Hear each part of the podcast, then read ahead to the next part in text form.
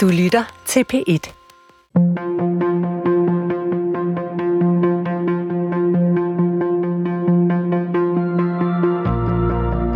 Kan vi lære noget af en 2000 år gammel bog? Vi moderne mennesker mener, at vi er frigjorte fra fortidens overtro og tankemønstre. Men kan vi overhovedet forstå os selv og det samfund, vi lever i, hvis ikke vi forstår Bibelen? Journalist Lauke Hendriksen læser de hellige skrifter for første gang, og han spørger, hvad vi egentlig kan bruge dem til i dag. Han har bedt forfatter Christian Litt, der mener, at Bibelen er verdens vigtigste bog, om at komme med bud på fortællinger, der gør os til dem, vi er.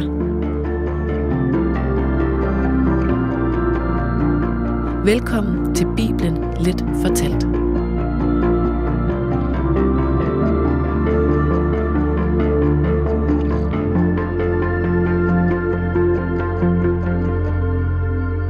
Hvad er Helligånden? Det her, Christian, det har jeg glædet mig til, og jeg håber virkelig, at jeg bliver klogere i dag, for hvad skal man sige, sådan, lige siden jeg har været lille øh, og har siddet i kirken og hørt præsten sige, i faderens, søn og helligåndens navn, har jeg undret mig, helligånden, hvad er det? Fordi, altså man kan sige, de to første, faderen og sønnen, dem kan jeg ligesom godt regne ud. Men helligånden, og til at starte med, så troede jeg faktisk, det var en fysisk karakter, som jeg ikke var blevet introduceret for i Bibelen endnu. Så, så jeg håber, vi med dagens program her kan få en, eller jeg kan få en lidt større forståelse af, hvad Helligånden er. Ja, det, det, det håber jeg også, øh, du får. Øh, men det kan jeg faktisk ikke rigtig love dig, fordi det er og bliver kristendommens store udfordring, at den har én Gud, men at den ene Gud samtidig er sin egen søn, og også er en helligånd. Og det, det, det, er, det er bare besværligt. Ja. Hvis du satte dig op lige nu og bare googlede, hvad det var, og prøvede at skulle få det forklaret, så ville det stadig være ret svært at komme med et enkelt bud. Og så vil der sikkert sidde nogle, nogle kristne af forskellige denominationer og lytte på det her og sige, nej, nej, den, den er faktisk helt klar. Men de er bare ikke enige med hinanden.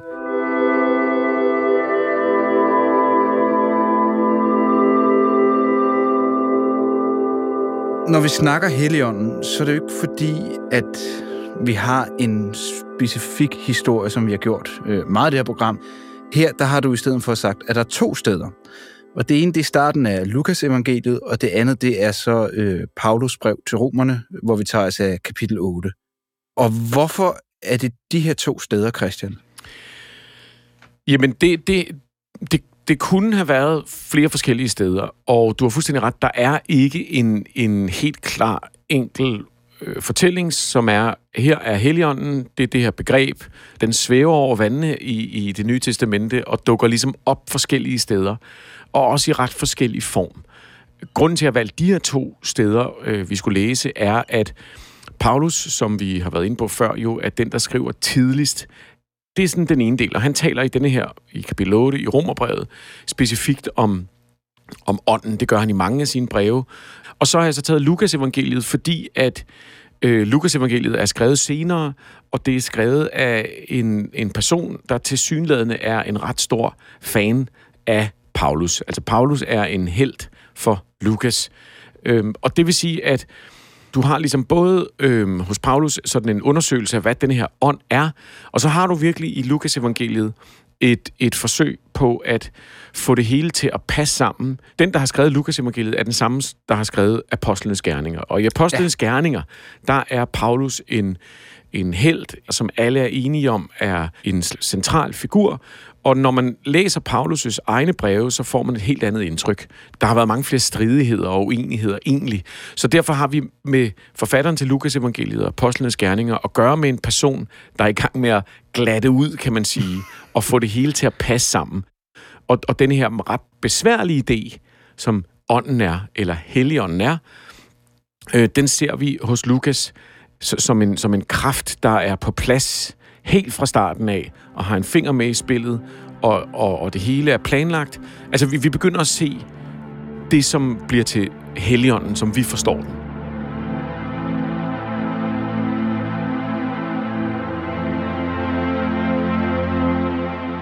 Lukas evangeliet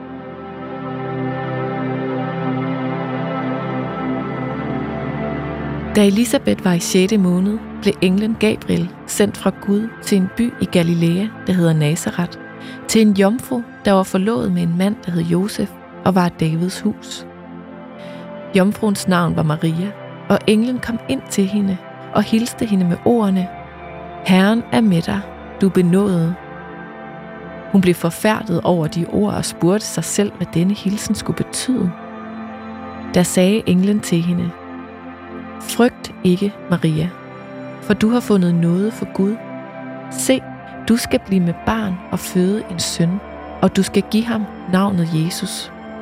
Han skal blive stor og kaldes den højeste søn, og Gud Herren skal give ham hans fader Davids trone. Han skal være konge over Jakobs hus til evig tid, og der skal ikke være en ende på hans rige. Maria sagde til englen, Hvordan skal det gå til? Jeg har jo aldrig været sammen med en mand. Englen svarede hende, Helligånden skal komme over dig, og den højestes kraft skal overskygge dig.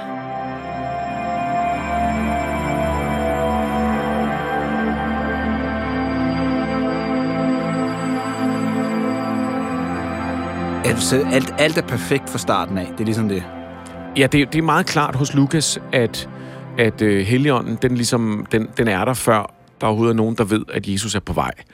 Øhm, og og det, det, det, det er en ret stor kontrast til den måde, Paulus taler om ånden på, som sådan en radikal fænomen, der dukker op og får folk til at øh, gå i trance og, og tale i tunger øh, på den ene side, og på den anden side som, som en, en ånd, vi alle sammen skal tage ind i os, i det vi bliver døbt og tror på, på øh, Kristus.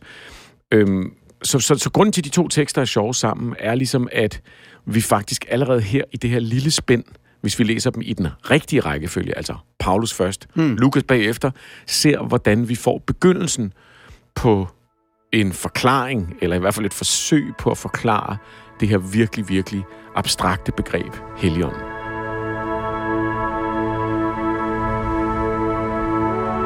Paulus brev til romerne, kapitel 8. Så er der da nu ingen fordømmelse for dem, som er i Kristus Jesus. For livets ånds lov har i Kristus Jesus befriet mig fra syndens og dødens lov. Han sendte sin egen søn i syndigt køds lighed, og for syndens skyld og fordømte dermed synden i kødet, for at lovens krav skulle opfyldes i os, som ikke lever i lydighed mod kødet, men i lydighed mod ånden.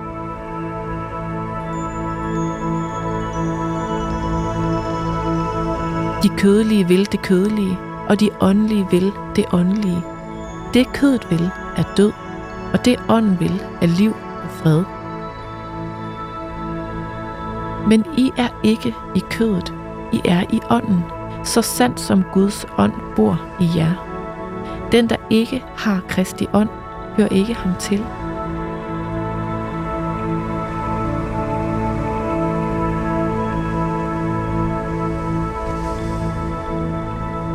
Vi har, vi har før været inde på det her med tungetaler og, og, og, og profeti og syner, og hvordan Paulus han forsøger at forholde sig til, at det er simpelthen noget, der åbenbart bare er. Det er en del af den tidlige menighed, at folk de pludselig falder om og ser syner og øh, kan tale i et guddommeligt sprog og helbreder hinanden og sådan noget der. Ja, det virker som ret, ret hyppigt. Det sker i hvert fald i de historier. Når man ser Paulus, så er han i hvert fald sådan lidt, vil I lige slappe af med det? Du ved, ja. altså det er nærmest den, den fornemmelse, man har, ikke? Men, men i hvert fald for Paulus er det klart, at når folk kan de her ting, så er det noget, der sker igennem Helligånden, eller noget Helligånden gør igennem dem. Men for ham er, er de her ting altså symptomer på denne her ånd. Vi ser i, i, i Romerbrevet, hvordan øh, ånden er noget, de troende har modtaget gennem dåben. Og Paulus' teologi er ret indviklet, men sådan grundfortællingen er, at man først og fremmest tror på, altså den genopstandende Jesus, og den tro, den bliver så konfirmeret ved en dåb. Og ved den ja. dåb, der modtager man ånden, eller pneuma, som det hedder på, på, på græsk, som er en alt andet lige magisk størrelse. Når den kommer ind i dig, Lauke, lad os sige, du, du, du troede, og du øh, vil, vil døbes, mm. så får man en fornemmelse af, mener øh, religionshistorikerne af, at der har været en eller anden form for ritual, hvor at man er blevet nedsunket i vand, og når man så kommer op igen, så råber man Abba. Abba betyder far på aramæisk, og, og, og det er relevant, fordi at Paulus har ikke aramæisk som første sprog, han, han taler græsk.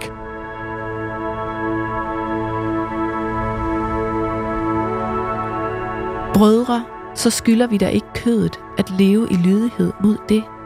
Hvis I lever i lydighed mod kødet, skal I dø, men hvis I ved åndens hjælp dræber lægemets gerninger, skal I leve. For alle, som drives af Guds ånd, er Guds børn. I har jo ikke fået en ånd, som giver trallekår, så I er der skulle leve i frygt, men I har fået den ånd, som giver barnekår, og i den råber vi, Abba, Fader. Ånden selv vidner sammen med vores ånd om, at vi er Guds børn. Men når vi er børn, er vi også arvinger. Guds arvinger og Kristi medarvinger, så sandt som vi lider med ham, for os at herliggøres med ham.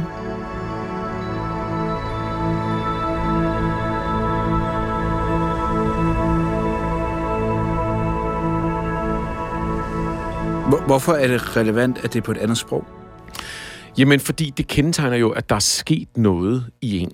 At, der, at det, det er noget andet. Hvis du bare kommer op og siger, uh, ah. det var koldt, eller du ved, øh, øh, hvor står øh, snacksene henne?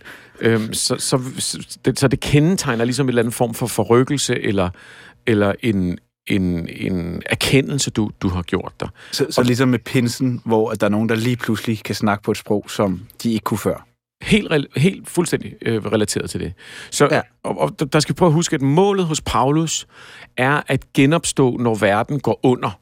Ja. Det vil sige, at verden går under lige om lidt. Det er bare for lige at tage den med, det har vi talt om før. Verden går under lige om lidt.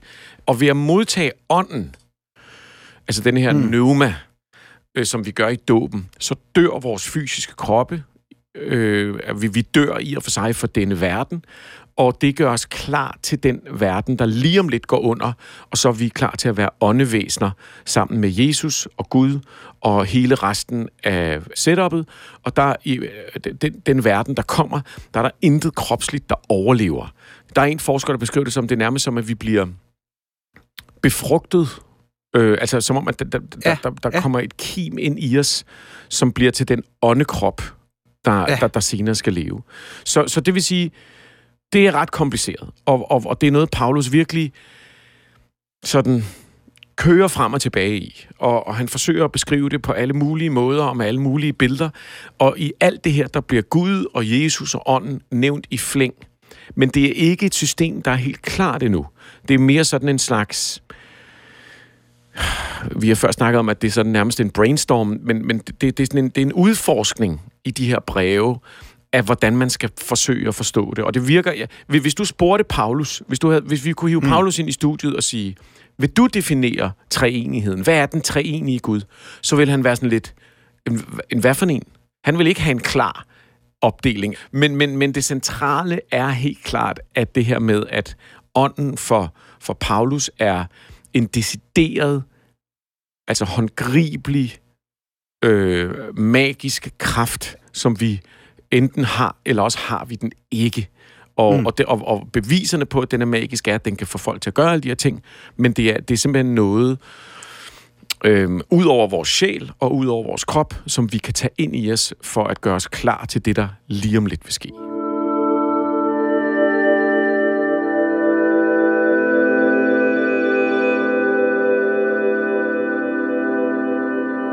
Og, du bad mig jo så, mens vi skulle læse det her, så bad du mig om at reflektere. Hvad er Helligånden? Som en skolelærer. Ja, ja, men, men det kunne jeg godt lide. Jeg kan godt lide at få de der sådan lidt, det er det her, du skal holde øje med. Så, så går man med den vinkel. Og, og der var noget, jeg fandt, der var interessant, og det var, at alle med sætningen var sådan, og det stod sådan, Helligånden var over ham, eller Helligånden var over hende. Og det er både sådan noget, altså nu refererer jeg til Lukas evangeliet, men, men det er Jomfru Maria, det er Simeon, det er jo hans støberens forældre, Zacharias og Elisabeth. Og de har alle sammen den her sætning med Helligånden var over ham eller hende. Mm. De får alle sammen en åbenbaring. Mm. De får et syn. Så er Helligånden, øh, at man får en syn eller en åbenbaring? Når jeg, når jeg læser det hos Paulus, så er det mere som om, han forholder sig til noget, der allerede sker. Altså folk har de her oplevelser, og så forklarer han det ved at sætte det ind i et system, hvor det er fordi, de har ånden. Men hos mm. Lukas bliver det til, sådan er det. Det, det, ja. det er normalt. Der, der er det som om, der er det sådan et fuldstændig klart fænomen. Når jamen, så kommer Helligånden, den kommer altså over dig. Og, og det er blandt andet det, der gør, at du skal føde øh, både Johannes Døberen og, øh, og for Maria øh, Jesus. Og det er blevet sådan en meget aktiv sådan øh, superkraft eller et eller andet, øhm, som, som sådan går ind og, og, og hjælper historien på vej nærmest. Hvilket er, synes jeg, allerede et skridt fra ideen om, at det er noget, der pludselig slår ned blandt folk, som, som, som har anerkendt Jesus Kristus som, som frelseren. Så, så Lukas evangeliet er på mange måder sådan, når jeg læser det, den ultimative historie om, hvor korrekt det hele egentlig er, om hvordan det hele egentlig er totalt velforberedt, og hvor meget Jesus han totalt var Guds søn, og det vidste folk faktisk egentlig godt, og det hele hænger sammen. Altså de første fire kapitler af Lukas evangeliet er det, man vil kalde en hagiografi, altså det er bare sådan en, som er en beskrivelse af, hvor fantastisk alt er, og hvor, hvor ufejlbarligt det er, hvordan at Jesus virkelig var forudset af Esajas mm. hvilket er baseret på en græsk, altså ret sen oversættelse af Esajas, hvor, den blev, hvor, hvor Ungmø blev læst som jomfru, og pludselig så hos Lukas, hun var jomfru, ligesom der står i Esajas. øhm, og udover ja. det, så var Jesus også altså helt vild. Som 12-årig, så satte han sig ind i et tempel og satte alle de, de skriftlærte på plads. Det, det, det, der er interessant ved det, er, at det er fuldstændig fraværende i Jesus.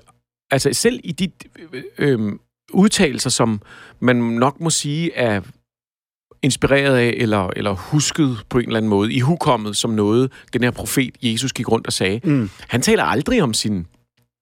Når jeg, da jeg var 12 år, og jeg sad i templet, altså, eller øh, for ham er det ikke vigtigt, at hans, om hans mor var jomfru eller ej. Det, det, mm. det er simpelthen en, en mytologi, som meget tydeligvis er, er kommet ind senere. Og, og der er Lukas ligesom stor leverandør i det. Og der skal det hele give mening fra Esajas til jomfrufødslen til altså Helligånden.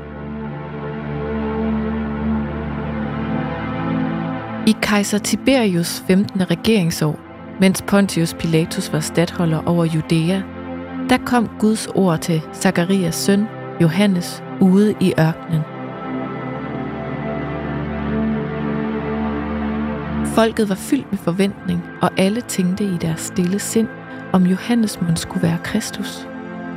Men han sagde til dem alle, Jeg døber jer her med vand, så kommer han, som er stærkere end jeg, og jeg er ikke værdig til at løse hans skoram.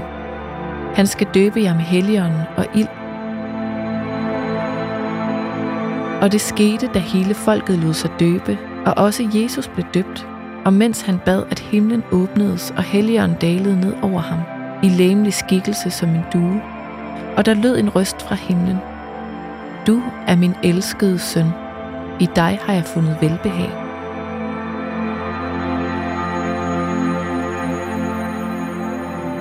Jeg, jeg får lidt øh, billeder, der er jo de her sjove historier med Kim Jong-un, Nordkoreas øh, leder, hvor, hvor det er sådan, det er sådan noget med, at da han blev født, så kom der en stjerne, og øh, der var også en indjørning, der viser, og han er jo den eneste, som kan lave hole-in-one på golfbanen, og altså alle de ting der.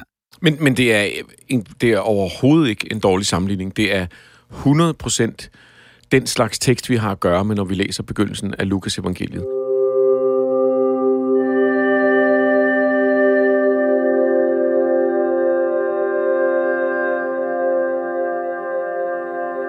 Noget, der slog mig, det var ligesom øh, fødslen og opvæksten af Johannes Døberen. Øh, det overraskede mig, at det var næsten lige så centralt som Jesus fødsel og opvækst. Øh, og hvorfor er det, at Lukas, forfatteren, hvem han nu end var, øh, hvorfor er det vigtigt for ham at få etableret øh, Johannes Døberen? Altså, Johannes Døberen er jo nævnt flere steder, og øh, der har været flere traditioner på det her tidspunkt for at døbe nogen med vand. Det, det har været noget, der ligesom florerede på det her tidspunkt. Øh, jo, Johannes i det indtryk, vi får af ham fra testamenterne, virker til at have været en eller anden form for profet. Altså på linje med Jesus, som har bekendt, at det hele skulle til at gå nedenom og hjem. Det var ligesom trenden på det her tidspunkt. Mm. Og at folk, de skulle til at opføre sig ordentligt. Det virker til, at Johannes har været sådan en. Grunden til, at jeg siger det, og ikke bare afskrive det, det er, ellers er der ikke nogen grund til, at han er der. Nej. Der er måske en eller anden form for rest af en reel biografisk detalje i, at Jesus er blevet døbt af Johannes først. Jeg kan forestille mig to motiver.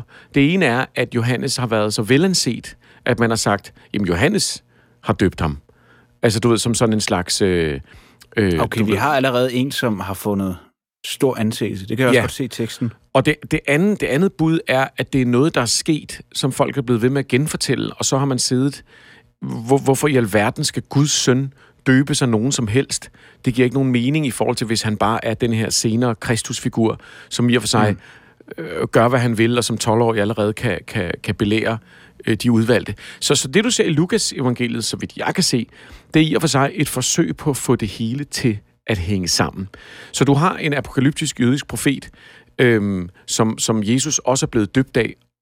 Og i denne her fortælling bliver det Helligånden, denne her magiske ting, der altså roder rundt i de her nye Jesusgrupper og får folk til at se syner, der havde en hånd med siden begyndelsen. Det er Helligånden, der instruerede Johannes. Jeg får indtrykket af en nærmest overdreven trang til at få alle enderne til at mødes. Altså bare se på de første linjer i Lukas evangeliet efter så mange andre har søgt at give en fremstilling af de begivenheder, som har fundet sted blandt os, sådan som det er blevet overleveret os af dem, der fra begyndelsen var øjenvidner og ordets tjenere, har jeg også jeg besluttet nøje at gennemgå alt forfra og skrive det for dig i rækkefølge, højt ærede Theophilus, for at du kan vide, hvor pålideligt det er, som du er blevet undervist i. Altså det vil sige, der er allerede der ligger der faktisk en ambition om, at som man siger på engelsk, set the record straight. Det er som om, at her bliver det mm. hele sat ind i et system, der for så vidt det er muligt hænger sammen. Og, og det sjove er jo, at Paulus er uinteresseret i alt det her. Men har han set Jesus nærmest som et... Det kan næsten forstås forkert, men har han set ham som et medie til at viderebringe den hellige ånd? Det er også kompliceret, og, og det skifter lidt. Det er, det er en flydende fortolkning.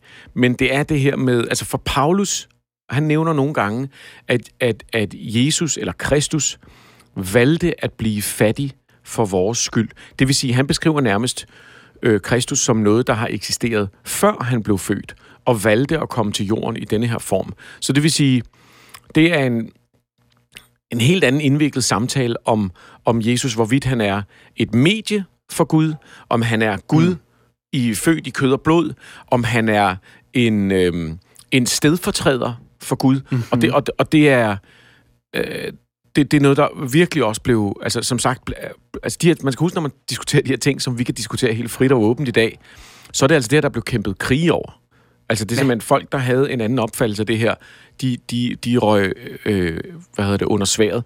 Så, så, men man kan sige, at Jesus er i og for sig, det, Jesus som menneske er sekundær i forhold til den genopstandende Kristus. Øhm, og, det, og, og, der, og, og der er Helligånden en, en, en, en, et medvirkende i det. Men hos Lukas, som sagt, der bliver Helligånden sin helt egen agent. Altså, den bliver en, den bliver en tredje, nærmest bevidsthed. Mm. Så du har Gud, Sønnen, Helligånden.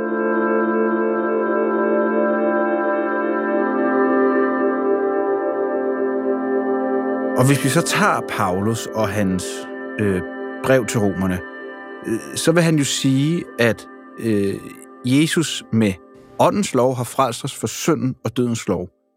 Og, og vil det så mene, at hvis du, og, og det er det spørgsmål, hvis du tror på den kristne tro, er du så ramt af helligånden? Altså, er, er, kan man lave den så firkantet?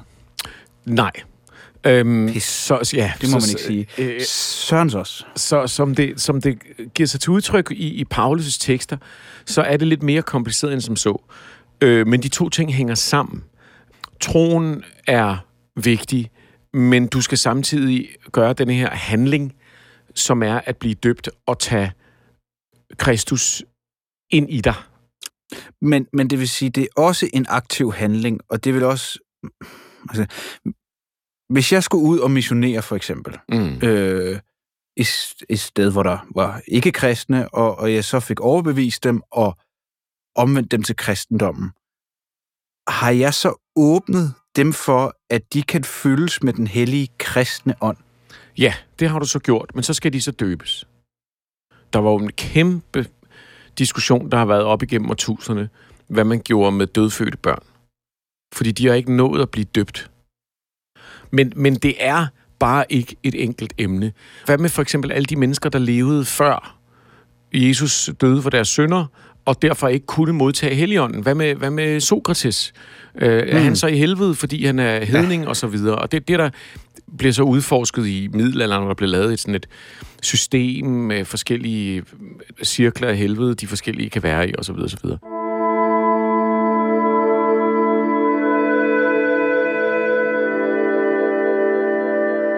Det, det er måske vigtigt at sige, at, at i jødisk tradition, som det her jo bygger ovenpå, der findes der en ånd, ruach, som vi har talt om før, som betyder åndedræt, og som også bliver til øh, Guds ånde og, og visdommen som ånd. Og, og den, har, den er tit set som, som feminin. Den kan ligesom påvirke folk, men den er aldrig sin egen Altså, den har ikke sin egen mening eller laver sin egen handling, og det, det er, diskussionen er måske mere, om det er et poetisk begreb. Men så er det interessant at lægge mærke til, at der faktisk findes kristne apokryfe evangelier, det vil sige evangelier, som ikke er med i Bibelen, som er omkring fra samme tid som dem, vi har her i Bibelen, altså tidligt i det andet århundrede. Altså. Og der er mm. Helligånden set som Jesu mor. Altså, det vil sige, ja. det er det andet billede, kan du sige, faderen, ja, ja, ja. moderen og sønnen. Øhm, ja. Altså, det, det, dem vil jeg godt kunne acceptere, øh, også som lille. Altså, yes, der har vi ligesom en treenighed, der giver en eller anden form for mening. Men, men det, det viser, at der har simpelthen været andre udlægninger af, hvordan man skal forstå Helligånden allerede meget, meget ja. tidligt.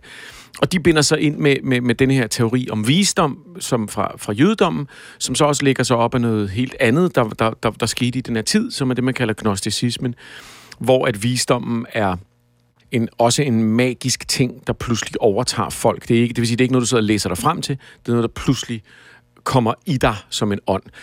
Pointen er, at det er ret uklart for dem, der skriver på det her tidspunkt, hvad de her ting egentlig betyder. Og, og Lukas mm. evangeliet kan på mange måder virke som sådan en forsikring mod alle de forskellige retninger, der er på vej. Altså jævnfør ja. hans, hans intro. Jeg, jeg, jeg forstår, du er forvirret. Lad mig lige sige, hvad det er, vi i virkeligheden ja, mener. Ja som du havde med, hvad var det, genopstandelsen, ikke? hvor de siger, det de andre siger med, de lyver, det er ikke rigtigt. Ja, lige, lige præcis. Så mellem de her to tekster, der ser vi ligesom, synes jeg, en ret vild diskussion på en eller anden måde, der foregår, og en ret vild udvikling af nogle begreber, som, som jo altså ikke blev forløst. Og det er som sagt, ja. det, det, det er nogle hundrede år efter, at man sætter sig ned og siger, okay, hvad mener vi med det her? Hvordan skal vi forstå mm. det her? Der er simpelthen for mange forskellige fortolkninger, og der er mange bud på bordet ved den det er en konference mm. simpelthen. Der er mange bud på bordet. Der er nogen, der siger, jamen, den eneste vigtige er Gud, og Jesus er en stedfortræder. Der er nogen, der mener, at Gud, han bruger et menneske. Han kunne have brugt hvilket som helst menneske og fyldt det med sig selv. Men Jesus var bare den, han valgte. Og, og så ender man ligesom med den her idé, nej, det er den samme Gud, alle tre. Så var der mange, mange hundrede år, hvor, hvor specielt den katolske kirke, og senere også den byzantinske kirke, de kunne gennemtrumfe deres tolkning. Og så fik vi så øh, reformationen med Luther, og der blev der ligesom åbnet op for ballet igen. Og siden der har vi jo bare set utallige forskellige kristne denominationer, som alle sammen har en lidt anden vægtning af, hvordan man skal forstå de her ting. Så det er derfor, da, da vi startede programmet, som jeg vil sige, øh, øh, den er svær at ende et sted. Ja. Fordi, men, men jeg håber måske, at du forstår, hvorfor lidt mere? Ja, ja øh, delvist, vil jeg sige. Øh, fordi jeg, jeg er sådan... Jeg synes, jeg er blevet klogere, men jeg er ikke blevet klogere på et svar. Velkommen til religionshistorien. Altså, det er jo det, er jo, det, er jo det der er så sjovt. Det er også derfor, det, det er skægt at blive ved med.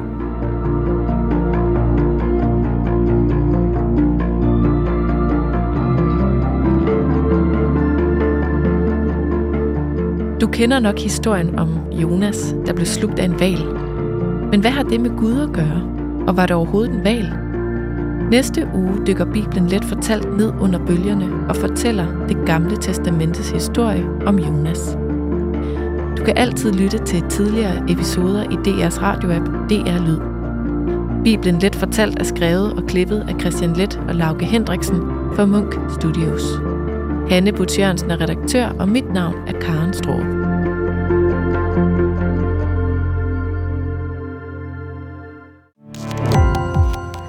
Gå på opdagelse i alle DR's podcast og radioprogrammer. I appen DR Lyd.